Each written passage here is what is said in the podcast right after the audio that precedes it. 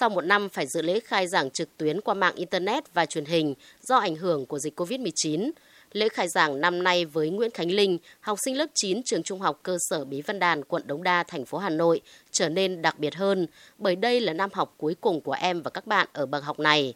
Toàn bộ sách vở đã được Khánh Linh ghi nhãn bọc gọn gàng, xếp lên giá, sẵn sàng cho năm học mới.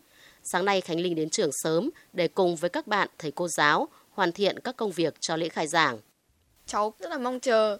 Trong một tuần vừa qua thì cháu và các bạn trong lớp thì cũng đã đến trường để tổng duyệt và trang trí lớp, chuẩn bị cho năm học mới rồi. Khai giảng năm nay không chỉ đặc biệt ở chỗ là lễ khai giảng sau gần 2 năm phải ở nhà học online mà đây là lễ khai giảng năm cuối cấp của cháu.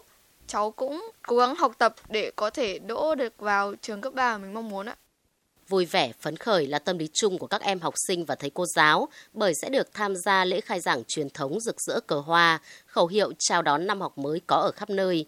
Không khí tiệu trường đã đến và tất cả thầy cô giáo học sinh ở khắp mọi miền đất nước đều sẵn sàng cho năm học mới với nhiều kỳ vọng mới.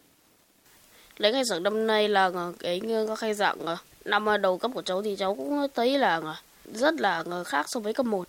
Cũng rất mong ờ, chờ đến ờ, khai giảng để gặp các bạn mới và các thầy cô giáo mới. Em chuẩn bị ờ, một tinh thần học tập thật tốt cho năm học mới của mình và em có kỳ vọng là sẽ đạt thành tích xuất sắc trong học tập.